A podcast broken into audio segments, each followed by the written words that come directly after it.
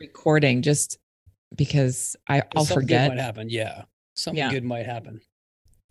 Uh, so I kind of have a little bit of a stomach ache. Uh, I ate what I, I really what I thought was going to be a really good meal, and something in it wasn't great. It's not good. Not good. So my stomach's a little like mm, gurgly. Uh, so I'm just saying that. The, I don't think the mic's gonna pick that up. I don't I don't think it will. I think Okay, it'll be good. okay. I think let's I think we'll be okay. if I have to run to the bathroom, Oh man. that might be a problem. just keep it running. yeah. Just keep it running. And if you want us to hear the gurgling, I mean, you have the Oh. portable mic, so you can True. flip it around, and we could have some so- sound effects for this do episode. you do you Oh need to my do this God. another day? Like No. would you feel more comfortable? No. Because I, No. don't, I, don't, I do not want that's just a horrible feeling. I have a really funny story. I lived in South America. Hmm. Okay. And we get there and I unpack my stuff. My my partner's like, we gotta go visit this family. Okay. Realize I'm from Scottsdale, Arizona, hmm big city. hmm I'm in Paraguay. Okay. In the boondocks. and they don't have a bathroom. And I had just eaten the food for the first time in Oh, South no. America. And my stomach's gurgling. I'm like, No. hey, I gotta go to the bathroom. And the dude No. laughs at me goes, It's outside. Like, you gotta be Oh, kidding. So I start touching the ground to Yeah. find the hole in the ground. Uh huh. And I start dropping my pants like we do. Uh huh. And there's no toilet paper. So I'm like, oh my, you know, when you're like, No. you're just holding yourself so tight Yeah. Yeah. squeezing it. I walk back in. I'm like, dude, I need some toilet paper. So he's laughing at me and gives me this roll of toilet paper. And in the roll, there's like these little shards of wood. Oh God. Literally, like it's No. not what we have. And I'm thinking, I'm dying because I'm I'm gonna put a splinter in my butthole. Like Yep. I get back out there, Yep. it's pitch dark, and I start feeling around and not to be gross, but I squat down and Yeah. I just let it go. yeah. Oh, I hear this. I'm like, what? Something flies out of the bottom and hits me right in the butthole. Now what? Now what? Now what? Now what? Now what? Now what? Now what?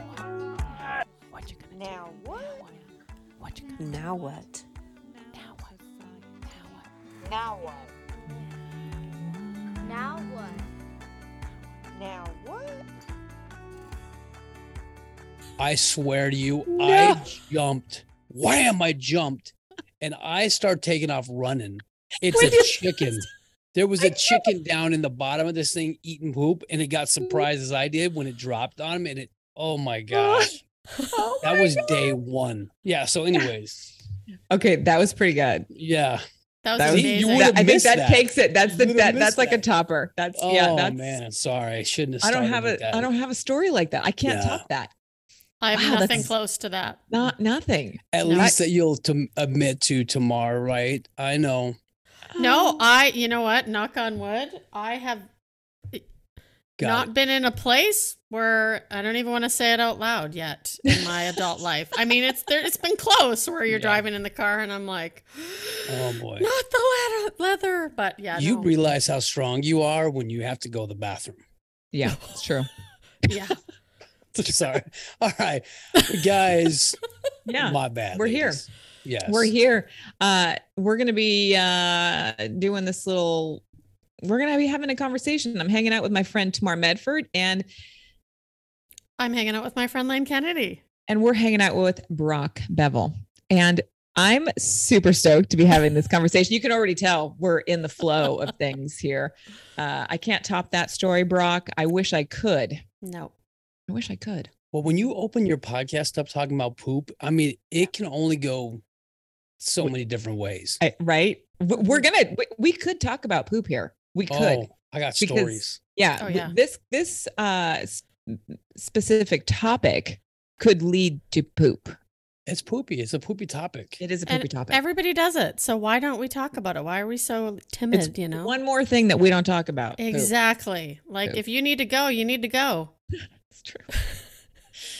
Uh, so my friends, thanks for being here. Uh, this is the Now What Society. I started the conversation off saying my stomach was a little off, and we got sidetracked on this conversation around poop.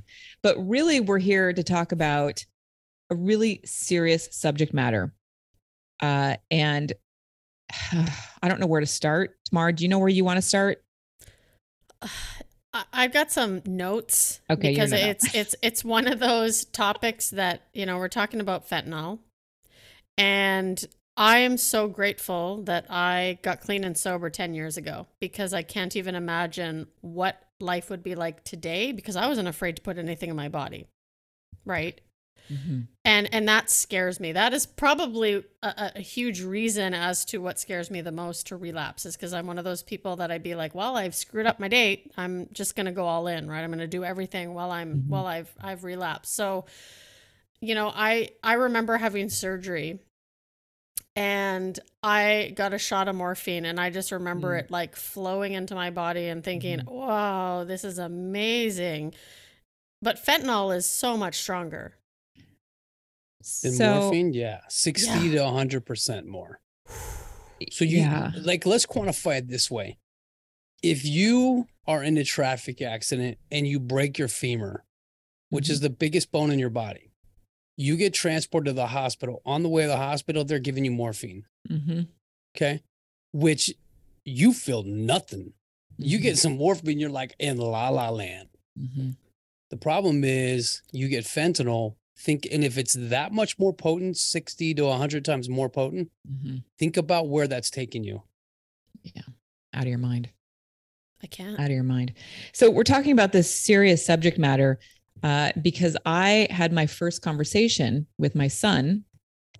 Uh, he is just days away from turning 13. And we are just about ready to celebrate his birthday, and his birthday happens to fall on Halloween.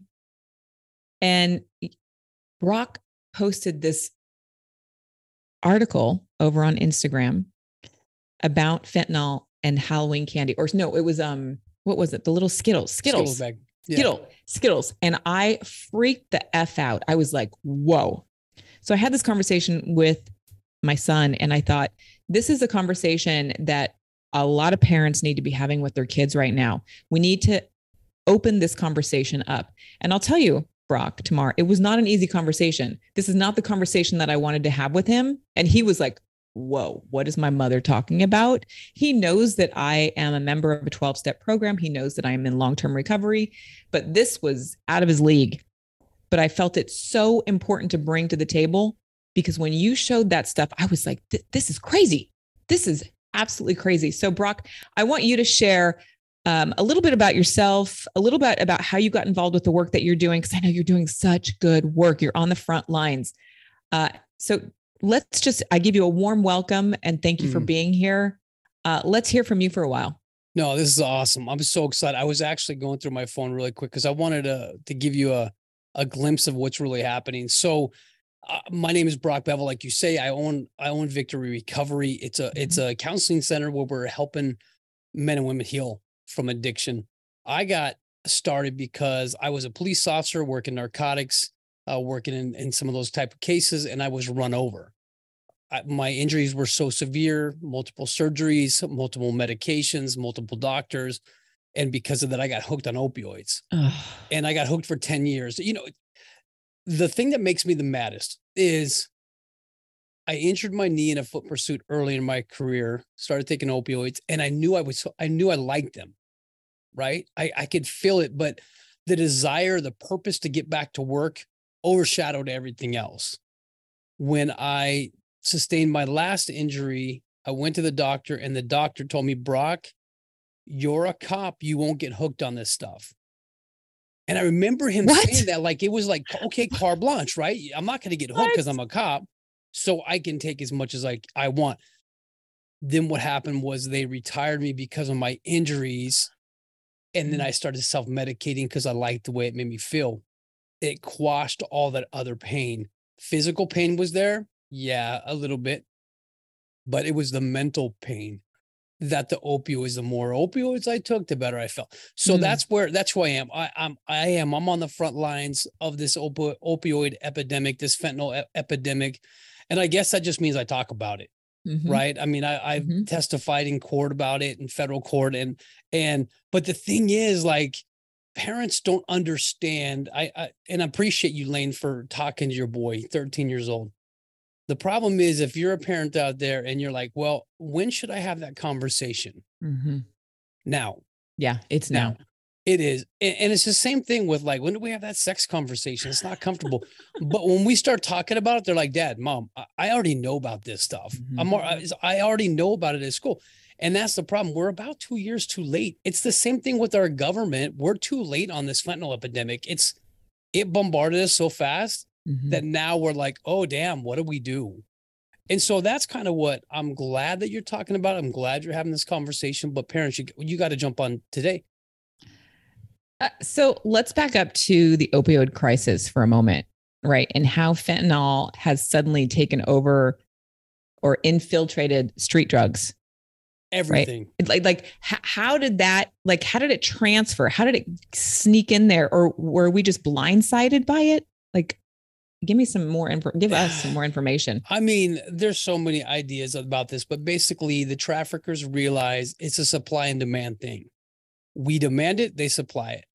Um, and what's crazy is you never hear about these guys that are using heroin for 30 years dying, No. right? The- No. We we have No, OGs that are used Yeah. heroin for Yep. 30 years. Well, Yep. you're not hearing that.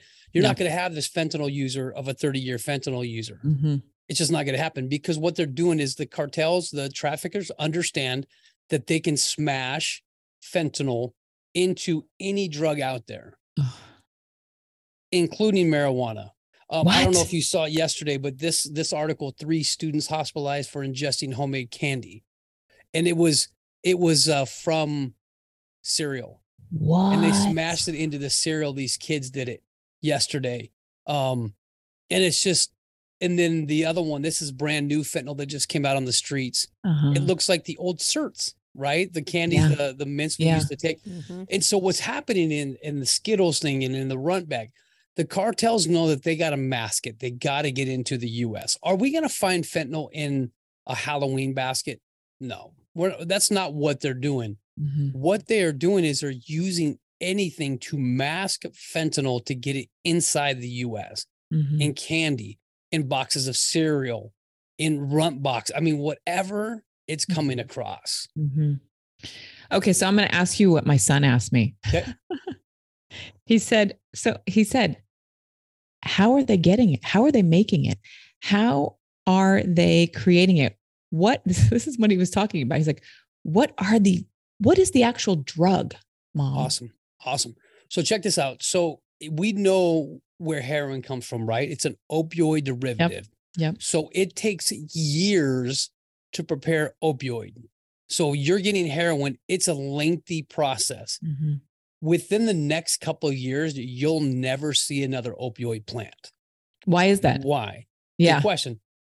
Fentanyl is a synthetic heroin. It is made from chemicals. Yeah. Okay. It is, there are no plant based in this. It's all chemicals. They use multiple different chemicals that are created in China. The US knows it's, it's, that's where the pharmaceuticals are coming from. Mhm. So they're in a liquid format. They're coming from China, being shipped to Mexico. Mhm. And in Mexico, they're being put into um, powders. Okay. These powders are now placed in pill presses. So think about a pill press. They, I, the last I heard, they can kick out about 20,000 pills an hour. So they put these What? chemicals together in a pill press. They make them the color, they put the stamp on them, everything that looked like just an, uh, an oxy right? So they stamp them, they come out, and they're just kicking out. So if you look at a, a fentanyl pill, an illicit pill versus a real one, Mhm. there are little differences, Mhm. but you're not going to be able to tell. So the cartels are getting these chemicals, they're putting them into these pill presses, they're kicking out these pills. That's Mm-hmm. why you used to see uh, an arrest of 30,000. Oh, we, we see 30,000 pills, we see 17,000 pills. Now, if you Google fentanyl over the last probably month, two months, Mhm. 2 million, four Jesus. million, five million. And that's what we're talking about. And these pills. And and for your son's case, because I think this is really important, Mhm. we call it the chocolate chip effect. This is because these these guys in Mexico, they're not pharmacists. Uh-huh. They don't know, they can't quantify all these drugs. They don't know how to weigh them out. They're not perfect at mixing a pill. Like you get a hybrid, uh, like an ibuprofen, it's the same thing every time. Yeah. Right. There's no Right. difference in that ibuprofen. Yep. Same strength, same pill, everything. Well, fentanyl was absolutely different. I I love chocolate chip cookies. But when I get a chocolate chip cookies that doesn't have chocolate chips in them, I'm like, what the hell was that? Like, why am I biting into a chocolate chip cookie and there's no chocolate? Have you ever had that happen? Yep. Mhm. Oh, it's the Well, worst. Think about this. Yeah. These pill presses, they'll they just drop fentanyl and they they they drop this powder as needed. Mhm. Well, it's looks it's you think about it like a chocolate chip cookie. One choc one pill, one cookie may have 50 chips in it. One pill may have one chip in it.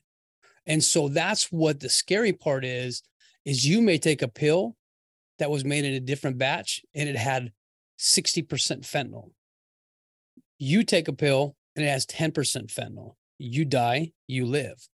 So, so when the DEA are seizing these pills, four out of 10 pills contain 60% or more fentanyl in it. Jesus. So when you talk about Russian roulette, Mhm. that's what you're doing. You don't know because these Mhm. cartels, I mean, they're not trying to kill off their people. But check this out. Here's, and I- if I'm talking too much, just No, just no, you're you're doing great. You're doing great. But this is the interesting part is in the US, we have guys that are dealing. The guys that are overdosing their clients. So the drug dealers that are that are overdosing their their guys that are buying from them become the hot commodity because they have the hottest drug. So people know they're overdosing people. So users go to that person because they want the strongest content available. That's crazy. Wow. It's crazy. Thank you. It's crazy, but we've all been in active addiction. Yeah. Yeah. What are we doing? We're chasing. I want more. I want more. I want. I I want it stronger. I'm going to him or her, Yeah. whoever's dealing. Uh, so my son, eh, going back to his questions, right? Thank you for all that because I'm going to relay this to him. I'll probably let him listen to this episode, honestly, uh, because we talked about. He's like, how come the government isn't stepping in and saying enough is enough? How come? He, you know, again, his mind is just like blown open right now around the subject matter. And I said, because we can't it's not a it's not a, a drug company that is making this so they can't regulate it they don't really know where it's coming from you know so how come the government ha- so i guess the question is how come the government hasn't has just said just get, this needs to go off the market completely Such a good question. And you know, I don't know if you've been watching, but this there's senators all over the US that have written letters that implored our president to make it a weapon of mass destruction. Do you know that fentanyl, that opioids have killed more people than COVID, heart attacks, traffic accidents, all combined? 107,000 people last year lost their lives. That was last year. And you know as well as I do, the numbers are off. They're they're skewed. Here's the reason yeah is we talk about this Narcan, right? Mhm. Narcan is saving lives, but there are men I, I want to get back to your question, but it's this um, this Narcan is important and we have an issue with the numbers. 107,000 people because there's guys that are going to the hospital from overdosing. They get treated, they get okay, they kick them out the door and they go and overdose again. Mm. I know officers that have that have used Narcan on the same person seven times in a week jesus and they're still alive. So the government, so here's what you're thinking. It, it's it's really political because we know it's coming from Mexico, it's coming through China. Those two countries are the biggest providers. We've begged them, please make it a weapon of mass destruction because if they're using that, then we as a, a country can act differently. It's an act of war, right? And that's heavy just having you say that an act of war well, it Or- is. I mean, like it's that that's like whoa okay do you know there's been more fentanyl deaths in the last three wars combined? how is this possible i mean how come okay keep going with this like how come nobody's So, not doing anything i'm just kind of like yeah. so that's the those are good questions. So a second thing is we know we've identified the two cartels in Mexico that are tra- that are creating it, making it, advertising it. I mean, everything. We know who they are. Yet our government refuses to put them, make them terrorists because you know how we act towards terrorists. If that cartel, if if it's an act of terrorism, then we're gonna go take them like we did Osama bin Laden. Mhm, We're gonna use force. mhm. That's the problem I have is wait a minute, you're allowing Americans to lose their lives, but you won't act on their soil. We're willing to go kill a man in in Iraq, in Afghanistan, but we Right. won't. So it's it's very political. Uh-huh. Um, and that's the problem is our government is not taking this stuff serious. Okay, Boom, so okay, so it's an act of what did you call it? An act of war. a mass destruction, a lethal weapon- weapon. Yeah, so so It's a- there's there's senators that have that have asked to make it a weapon of mass destruction. A destruction. weapon of mass destruction. Okay. and hold that thought. Let me tell you why. Yep. in 2002, Russia has made fentanyl in an aerosol and have used it against their own people. So there was an incident where some some terrorists um kidnapped a bunch of people. The Russian a Russian uh hit squad went in, busted in, used fentanyl to knock them Oh out. A hundred, 100 of the terrorists Mhm. died. Yep. That's- Okay. So this so fentanyl is not just the drug you ingest, but it can also be used as an aerosol Mhm. and a weapon of mass destruction. And see, that's what our government, it's so bad that our government just Mhm. placed sanctions against China last month saying we're not sending you guys fentanyl anymore. Mm. So if we know that this is you're gonna Yeah. get me pissed off. Yeah. This is what no. pisses me off because we see it everywhere. Our government Mhm. knows about it Mhm. but we're okay that these young men and women are losing their lives. That's why we're talking. Okay, so how do we get it to become a, a weapon of mass destruction? How do we get that like boo? Is it is it about awareness? Is it about putting the flag up and having people vote? Is it like what makes that happen? Well, it has to be voted upon. It has to be. It has to go in front of the from the Congress, and it has to be voted. Okay. And and and the problem is, it's being ignored. It's Yeah. there. It's sitting there. People are talking about it. I mean, if you read the news, the DEA Yeah. is begging them, please make it a weapon of mass destruction, because Mhm. now we can act as a as a country differently. yeah. we can use more violence and and i know that sounds crazy but man oh okay so everybody wants a piece of this pie right and we talk about like prevention and and information and education those are the pie those are the big words that people are using but in my mind it i wanted to hit the other side like i think we need to be proactive we need to infiltrate this and we need to execute right the problem is when i worked undercover and we found somebody dealing like this, we went after them. We attacked them. We did search warrants on them. We stopped the problem. Yet we're not doing the same thing on the higher levels. So it pisses me off. This is nuts. It's nuts. It's nuts. Thanks for giving all that information. Tamar, I know you have a question.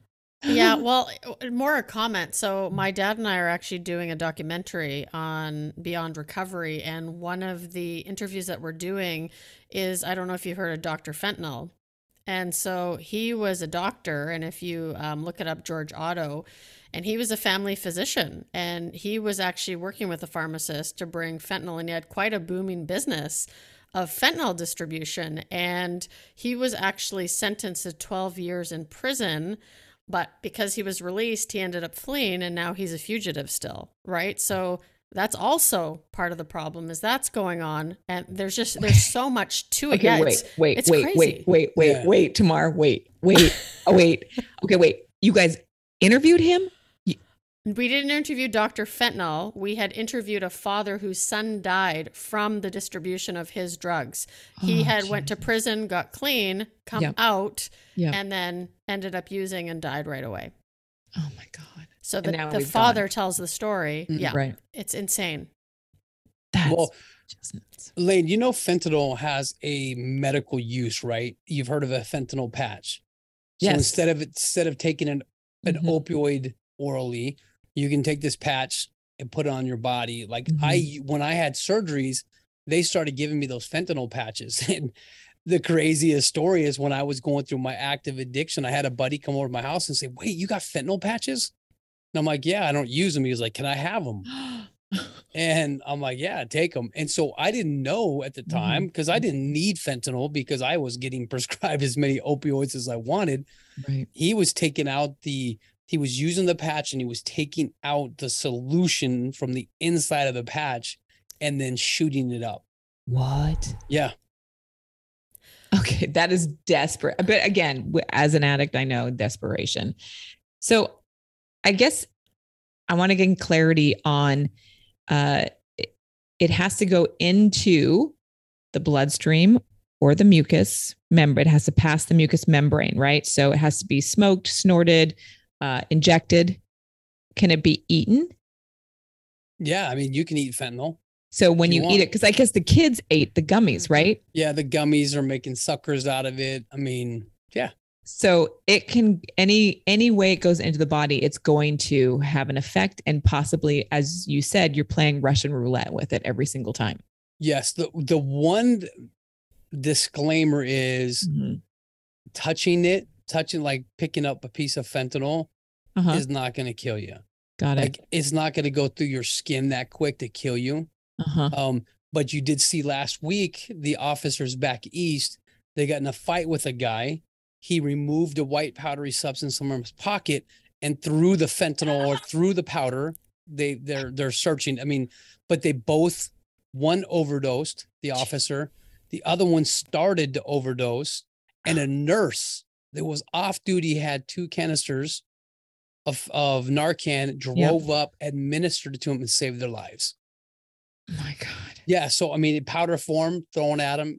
I'm sure it went in their eyes and their mouth, Yep, their nose. yep. Yeah. Yep. Yep. Immediate. So you have you don't really know how much time you have either then after ingesting.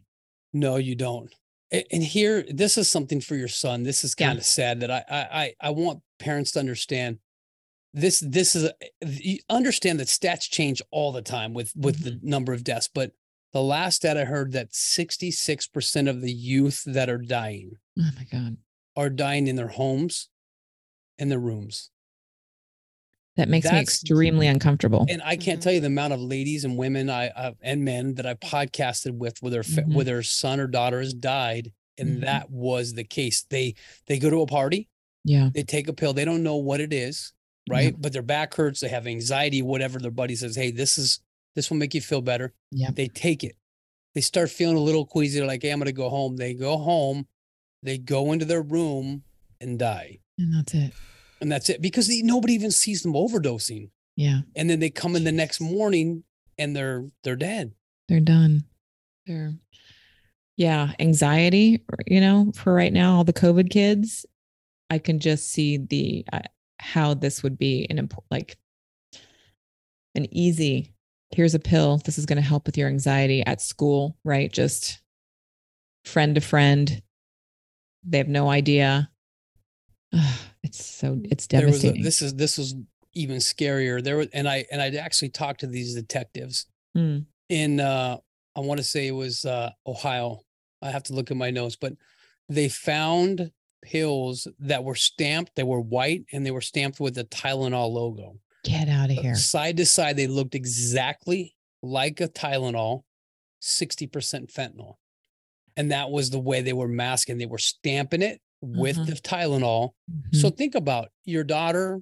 Hey, I got cramps. You go to your friend. Hey, I got some bad cramps right now. Do you have anything? Oh, yeah, I got this Tylenol. Yeah. Your child thinks, oh, this is great. This is a Tylenol. It's going to help me. Yep. They take it and they die. Oh my God. So, really, the message here, and this is not only for parents, I mean, I think this is a, an episode for everybody to hear that, you know, this is, we're in a living in a world where this is a possibility. We're going to all know somebody who dies from this. Mm-hmm. Yes. And one of the other things I wanted to mention is, you know, like there's it's I feel like it's so easy today to prescribe painkillers. You know, I was prescribed oxys when I was younger and I actually had a guy that said, "Can I buy those off you?" I'm like, "Why would you want to do that?" Um I'm going to have them all, right? Because I was not going to release those. Um but like, you know, uh, we interviewed another uh, gentleman whose son is on the streets as a hero- heroin user and using fentanyl because he went to the dentist and got prescribed oxys Ugh. and be- and and became an addict and that's a scary thing right we get it's so easy to like here there's some pain and i think people need to be really mindful if they've never experienced painkillers before Yeah. that awareness that hey this could happen to you Yeah. right it's not because Yeah. people think well it's never going to happen to me and i know lots of people who have fell into addiction later on in life because of that. This this this little conversation right here about the pain and get going to the doctor or dentist right? And they ask you and brock you could probably speak to this uh, on a scale of 1 to 10 where's your pain? And then according to that number they automatically just give you the opioids? Yeah. right? I'm at And it's 10. like when I'm a user, I'm Me always too. at a 10. All Me but, too. but, but this right? is I the mean, how thing it's it's when you're in that situation it's always going to be i'm at a 10 so they're going to prescribe to you so for our listeners i think it's just bringing that awareness to, of how addictive these substances can be and then the long-term effect like i have not met one person that has not gone on a pain medication who has not gotten addicted to it Well, I mean, how many pills do they give you? Think Yeah. that. I mean, yeah it, I, I have a shoulder injury that I that I need to get taken care of, and I'm scared to death hmm because here's the first thing I'm doing. I'm telling them, guys, I don't, I can't take any pain medication. yeah Nothing. nothing So whatever you got, give it to me because I, uh, you know, and so Yeah. that's a legitimate thought. So you need to be aware of that. The problem is in, in America, though, we're kind of a we're kind of a soft country. And let me let me tell you what I mean by that is there are times, and I I interviewed a doctor, and she was the one that kind of put me in on this. Is we never know if we're in pain or not Mhm. because when we go to the doctor, the first thing they want to do is give us opioids. They want to get us out of pain. Well, we take those for so long, we don't even know if we're in pain anymore. Right? Well, where's your pain level? I don't I don't really know because I've been taking opioids. Right? And so that's kind of a fear is we need to know that. Yes, that I makes have a very, very dear friend of mine who uh, got stuck in this trap, and they didn't, uh, they didn't, they couldn't differentiate the truth from the false anymore, right? And they didn't realize how addicted they were.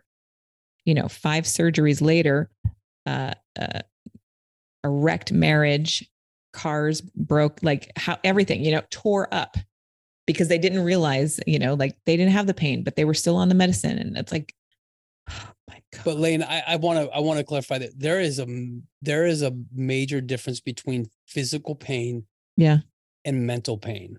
true. And there's and there's a massive chemical hook that comes with these opioids. I was out of pain way way long before I was out of this pain.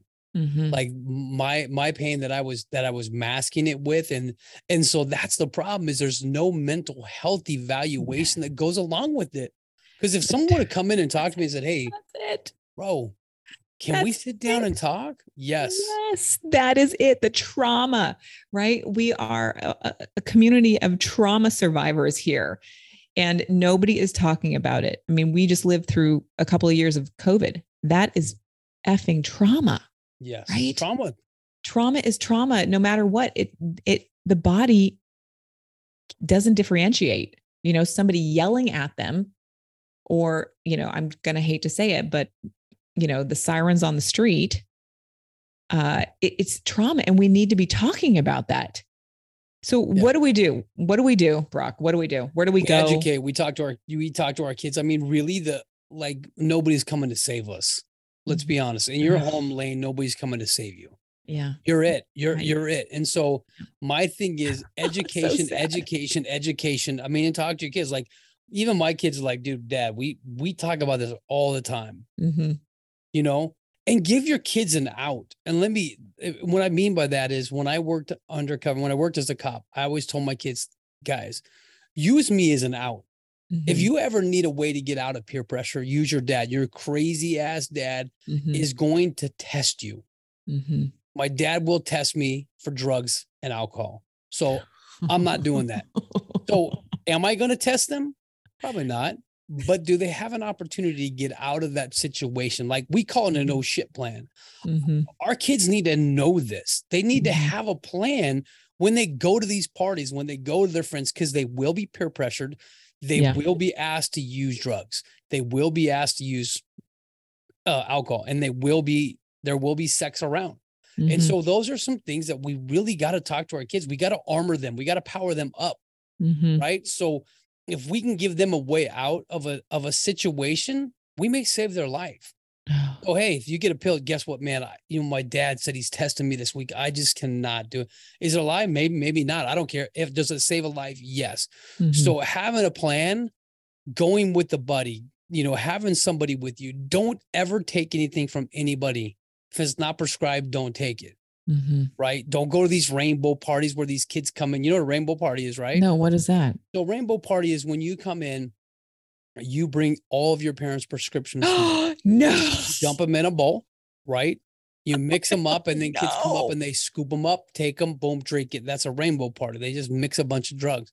The problem is you don't know what you're getting, but these kids Oh, are willing to do it because of the peer pressure. Oh, I was told to bring the, my access into this party is prescription medication. Boom, here they are. I stole these from my dad. And so, so this these rainbow parties are super scary. I mean, they're happening today. We hear about them all the time. And what happens if fentanyl accidentally gets inside of there? People are dying, dead, dead. dead. And these are these are not overdoses. Please, we use the word overdose so people can understand. These are these are fentanyl poisoning. Has nothing to do with an overdose. Weapons of mass destruction. Mass destruction. Yeah. That's what it is. I- I- That's just a, that's exactly how, how that's my new term now. It's crazy.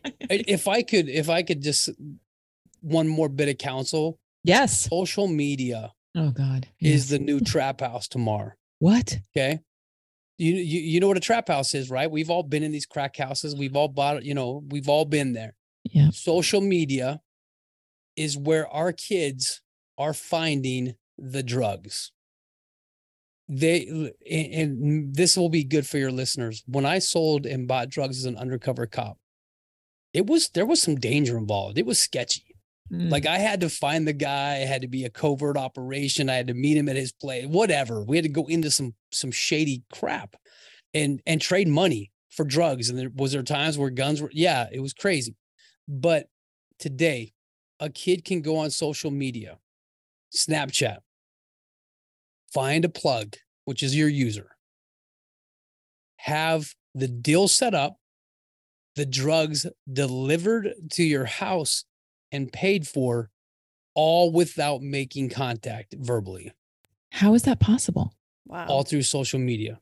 How, how are they paying? Emojis, How are they paying? Grubhub, or Grubhub. any of these other s- other delivery systems. They're they're setting it up on their phones to where they it looks like Grubhub. It looks like yeah. And how do they- This is better than Amazon Prime. This shit's coming to your house to your door. How, how do they get it to the house? They drive it. They- It's set up. Get out of here. It's all the drug dealer never even has to see you. You do it on your phone. They send you an emoji. Oh you my God. respond with an emoji. They send you an emoji. You get the emoji. Yep. And you pay for it all online. And if you want, I mean, I can send you, I can send you the like how kids are doing it with Yes. the emojis. The DEA has actually put out pamphlets on these emojis themselves too. So it's mm-hmm. not like this isn't super secret stuff. This is how our Yeah. kids Yeah. th- we used our own language Tamar when you when you were buying drugs right you you had a language you never said the word cocaine like you- you, know white chicks or whatever you used as, as yours right and our kids are doing the same thing they're smart they're using their phone social media boom and they're getting it and snapchat is the most dangerous so one warning to parents guys it's okay to look at your kids phones yeah. it's okay to have that connection. Is it invasion of privacy? I don't know. Do you pay for the phone? Do you have that relationship with your kids? Give me your damn phone. I want to see what the hell you're doing. Come here. Let's talk about this stuff. Okay, I, you I got to tap on that for a second because I just got a notification from Google because my kid is turning 13 that it's all access now. At Oh. 13, he has all access to everything. And I thought, no, no, I do not want him accessing everything. No, Right. It's like, it's like I have to be the police of my own kid. Right. It- it's- nobody's coming to save you. you nobody, to- I love how have you are saying this. Like, no, Yeah. no, we are, oh God, Tamar. You're liable. And, and I can't tell you how many parents are like, Brock, I'm not looking through my kid's phone. Mm. My kid would never do this. No. Not my kid. And guess what? Your Yeah. kid is the one Yeah. that's overdosed. And and they and after we've talked on the podcast, they're like, I, that was my thinking. I Yeah. thought my kid, I thought that was the greatest parent.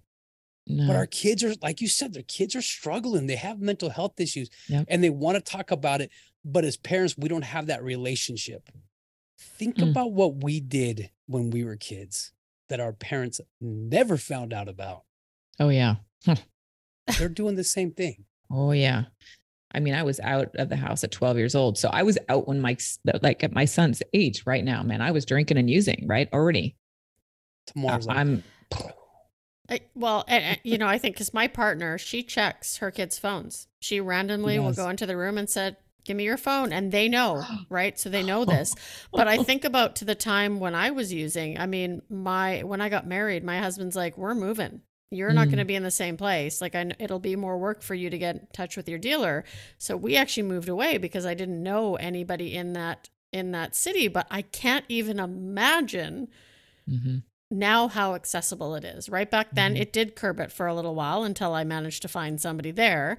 But like, I can't. I that blows my mind. I can't even fathom that. What Listen, I would I probably am- be dead. yeah, I am in this work every Mhm. day. Yeah. Okay.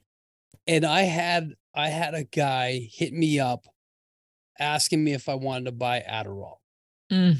on Instagram. Mm. And I'm like, listen, I'm in this. This is what I do. And I'm I'm getting asked to buy. So if I'm getting asked, your kid's being asked. That's not okay. Yeah. and it's kind of fun, right? You think about, oh, I got this covert thing going and this guy's texting me and damn. I mean, that's just yeah, there's a ton we can go into, but for your listeners, they just got to know what's out there. I, I think that's it, right? It's like it's like letting people know that this is happening. Yeah. Oh, And, and the problem is everybody wants to see what it looks like. Every day it changes. hmm You know, I mean, first it looked like methamphetamines and the, I mean, Mhm. it's in everything. So it's always changing colors and the, and the cartels can change the color today. It came out a couple weeks ago, a fresh new batch of purple fentanyl was Mhm. coming out. And if you look at my Instagram, you can, you can just see the pictures of it. Yeah, You- I mean, yeah. Yeah. it's, it's not secretive. I mean, they're doing it just to, to mask it and hide it and make it look funner. I, I tell you, that Skittle thing just really freaked me out. It, it just makes me so uncomfortable. Um, and I will continue to have conversations with my son. Um, I wonder if this is a subject matter that should go out into the school system, Mm. right? Is this a conversation that they should be having at in in the classroom? Yes. And in Arizona, we are in the classroom. We are in the schools. Okay. They um, want us to dummy it down. They want us to use No. um, PC. Why? That that's the problem, right? They want us to. You can't say certain words. You can't show. So check this out. I have a I have a mom, and I should send it to you. I have a mom in in a, t- a town next to me. She was an ER nurse, and her daughter passed away from fentanyl. Mm, mhm. And I asked her. I said, "Can I have the nine one one tape?" Oh, because I, want I want the kids to understand the pro- problem is the trauma that fentanyl is causing isn't just you for overdosing or for you for having the poisoning yeah. it's the trauma cause mom went in there and found the daughter oh my God. the the younger brother came in the room as well and saw this. And so the voices the screaming it's it's it's it's difficult to listen to and i let them listen to it the first the first group. Yep. and they came in and said why are you guys using uh fear tactics to scare us into not using? I'm like bro this is real life shit. This is this is what happened. This is a lady in the community next door to you guys and it's Mhm. happening. We don't want you to use it anymore. So and i and i- it's hard because I'm like, man, you this is what keeps Mm. us from this education. This is Yeah. real stuff. So they're So- not letting you use real life. Real life. Yeah. And here's another question I have. Yeah. Lane, go to your go to your school where your son goes and ask them Yep. if they have Narcan on site. I will. Ask them, ask the nurse, do you have Narcan? hmm Because we just had a school. I Mhm. mean, it just happened in Hollywood. Four kids overdosed. We just had a school right here in Queen Creek. A young man overdosed on fentanyl. And it's like, as a parent, you have to have it. Yeah. It's it's not should I carry fentanyl? It's I need to have fentanyl just in case. And that might not be my child, but it might be then the kid that comes and visited and he's in the house and I walk in there and I see him overdosing. Should I have Narcan, not fentanyl? Narcan. oh, yeah, sorry. Narcan. You gotta have you gotta have Narcan available on you in your possession, in your purse, at your home. I mean, I have like four or five in my office just in case someone comes in. You know, I mean, it's just important to oh, have. Oh, okay, so let me just ask because again, totally new. This is a new conversation for me. So I can get this on Amazon. You can't. You have to go to a pharmacy. It's still Okay. it's still somewhat controlled. You have to go to a pharmacy and get it. But it's you can walk up to Walgreens. Hey, I need a, Okay. a thing of of Narcan, Okay. and you can just get it through your insurance. Super cheap. I think it's in some places it's actually free. okay. Mhm. Yeah. So I can walk down to Walgreens and say I need a, some Narcan, and I should have like two two on Yep. hand. Yep. One one on one in the car Yep. and one on, in my bag. That's it. Oh, Carry it. Have it. Yeah. This and is- it's not if it's going to happen; it's when it happens. I mean, 107,000 people are dying, right. so we're all affected by it. right. It's our lives are being touched by this Yeah. drug. This trauma is bleeding all over us. Right. Uh okay. So we have some homework for our listeners, I think. I think one of the questions that or a little assignments that I would like to give our listeners is to ask your school if they have Narcan. Like I'm going to ask mine. Another little thing that we can take away from this conversation is perhaps finding the language on how to speak with your little one, your kiddo. You know, it's like, here it is. This is the truth. Brock, do you have a class that you do or um, like a, a webinar for parents or anything like that? We yeah, we don't. We Okay. don't. We don't have anything like that. But uh, I would be willing to help out if you want to put one together. Let's let's do it. You know, Yeah. for your groups. Um, I'm so vocal about it, so everybody Yeah. that knows me Yeah. knows. But so, but but, I think that's an incredible question. And then the second question: If they don't have Narcan in the school, why not? Well, Why not? Why not? Yeah, why not? Why wouldn't you have it? Because how many kids are dying of this? 107,000. Well, that was last year. I bet you Yeah. we're the. I bet we're going to be closer to 150,000. 150,000 this year. Wow. Yeah. Yeah. This was a heavy episode. Heavy guys. Heavy because this is a heavy subject. This is, you know, real life. And that's what we do here at the Now What Society is we talk about subject matter that is difficult. It's challenging, things that we don't want to talk about. Uh, we want everyone to feel comfortable talking about them. You know, uh, Tamar, how, what are you going to do next with this conversation? Oh, I'm going to go grab some and keep it on me because a lot of people here do. A lot of people have it in their car, in their purse. It's very common here. And, you know, I've always been like, well, you know, I have a pretty isolated life now. I'm in the house doing my Uh-huh. thing. But for those times when I'm out, I mean, Yeah. it could save a life. So, yeah, I'm, Could I'm, save a life. I'm going to do that. That's uh, my homework to myself. Yeah, it could save a life. I, I I just think about that nurse who had it on her with those two policemen. Oh, Mm. just it's so wild. If you don't mind, Lane, let me.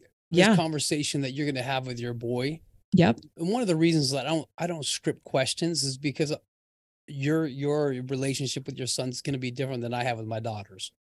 Right. So you got to know your people, know your tribe, know how to talk to them. With me, I'm straight up just like, hey, this stuff's going to hit you in the face. You're going to be seen by it. Let's have this conversation. And both of my daughters have heard about it and heard it at school. So it's not a secret. One's an How old are your grader, kids? one's How old are your daughters? One's an eighth, one's a junior in high school, and then I have f- five of my own that are these are my bonus kids, and I have five that are gone, Okay. right? And so they're in it. They're they're inundated with it, and so they're hearing about it. So they're like, "Oh, we've had this conversation. I'm not I'm not getting involved in this." So talk just just the conversation's not easy. It's like having the sex conversation with your kids the first time. It's clunky, man. It's like, ah, how do what do I do? Right? How do I how do I broach this? And so just just be fearless and have this conversation. It is about being fearless. And that's who our listeners are, Mm-hmm. right? We are a community of driven women trying to make the world better. Uh, and really just, wow. I'm, I'm stumped.